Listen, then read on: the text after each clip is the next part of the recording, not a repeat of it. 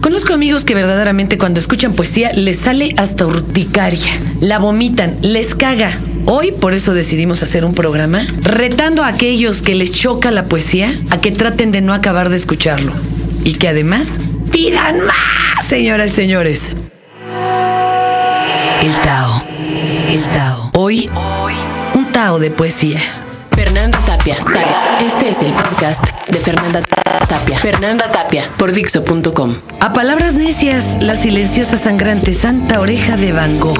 Esto es un poemínimo de una cajita de fósforos del señor David Huerta. Y para hacer un mano a mano y pues ilustrarlos en toda la gama de tipos de poesía de la que podemos echar mano. Aldo Tommy, ¿cómo estás? Muy bien, Fer, gracias. Esto me va a recordar los buenos tiempos de Chicoche mano a mano contra Rigo Tobar. ¿Y con quién te arrancas tú? Con Bukowski, culminación del dolor.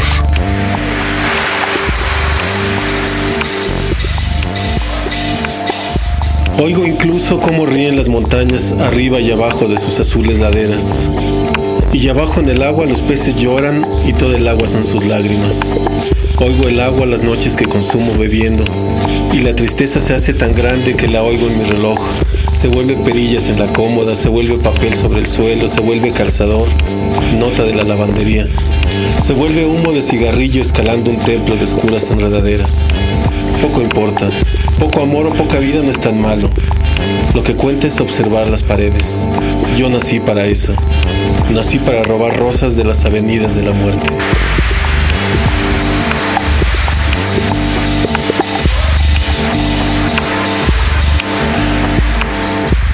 Que no puede faltar de mi cuatacho Juan Carlos García. Poema minimalista. Gallo, gallina. Gallo, gallina. Gallo, gallina. Pollito, pollito.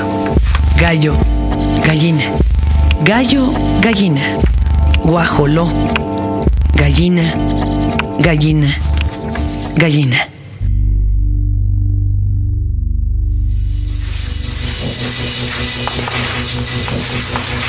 No me gusta la verdura. Panegírico antojitero. Ni el agua simple, ni la fibra, ni los lactobacilos, ni la comida light. Es horrible, es insípida, aunque reconozco que se necesita valor para tragársela. Me lavo los dientes con refresco de cola, fortalezco mi estómago con taco de tripa y salsa de árbol y guacamole. Alimento mis músculos con tortas callejeras de milanesa de canguro mutante y el cerebro con la glucosa de los sneakers. Me mantengo en forma con gancitos y vivo un ensueño permanente bebiendo caguama Victoria y Corona. Soy feliz. Soy muy feliz, no me importa que la piel se manche y los dientes hagan astillas, el pelo se caiga y los intestinos se devoren entre ellos. Después de todo, qué tristeza ser un vero vegetariano. ¿Qué sería de mí sin poder llevarme a la boca y el corazón el terror de la vaca muerta a palos, sin la sangre y el dolor del cerdo acuchillado o el delirio de la gallina enloquecida con hormonas? ¿Qué haríamos sin tragarnos ese sufrimiento, sin cadáveres reptando por nuestros intestinos, sin la putrescina escurriéndose por los ojos? No tiene caso negar nuestros genes de simios carnívoros. Vida sana en cuerpo sano. ¿Para qué? Somos hijos de la civilización. Nuestro es el glutamato de sodio, el ester de propilglencol y el sorbitol. Somos hijos de la tierra y como tales hemos de vivir, atiborrados de químicos, sin vergüenza y sin esperanza. Comamos sin miedo ese taco de carnitas, esa rebanada de pizza, esa lata de refresco frío.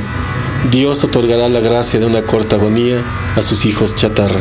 Oye, esta, esta gloria de quién fue, mi querido Aldo, es tuya. Dios santo, dicen que los vegetarianos se mueren bien sanos. Oye, pues un clásico, ¿no? Para atenuar un poquito este desastre. Me voy con los amorosos de Jaime Sabines. Y espero no sonar a Mariano Osorio. Saludos a mi compadre. Los amorosos. Los amorosos callan. El amor es el silencio más fino, el más tembloroso, el más insoportable. Los amorosos buscan.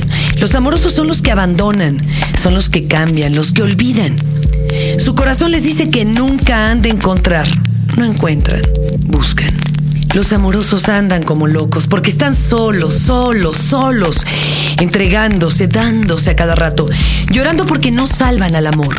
Les preocupa el amor. Los amorosos viven el día. No pueden hacer más. No saben. Siempre se están yendo, siempre hacia alguna parte. Esperan, no esperan nada, pero esperan. Saben que nunca han de encontrar. El amor es la prórroga perpetua. Siempre el paso siguiente, el otro, el otro. Los amorosos son los insaciables, los que siempre, qué bueno, han de estar solos. Los amorosos son la hidra del cuento.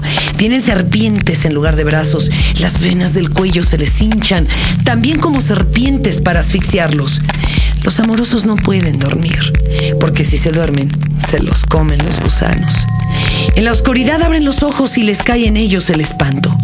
Encuentran alacranes bajo la sábana y su cama flota como sobre un lago. Los amorosos son locos, solo locos, sin Dios y sin diablo. Los amorosos salen de sus cuevas temblorosos, hambrientos, a cazar fantasmas. Se ríen de las gentes que lo saben todo, de las que aman a perpetuidad verídicamente, de las que creen en el amor como en una lámpara de inagotable aceite. Los amorosos juegan a coger el agua, a tatuar el humo, a no irse. Juegan el largo, el triste juego del amor. Nadie ha de resignarse. Dicen que nadie ha de resignarse. Los amorosos se avergüenzan de toda conformación. Vacíos, pero vacíos de una a otra costilla. La muerte les fermenta detrás de los ojos y ellos caminan, lloran hasta la madrugada en que trenes y gallos se despiden dolorosamente. Les llega a veces un olor a tierra recién nacida, a mujeres que duermen con la mano en el sexo complacidas, a arroyos de agua tierna y a cocinas. Los amorosos se ponen a cantar entre labios una canción no aprendida y se van llorando, llorando la hermosa vida.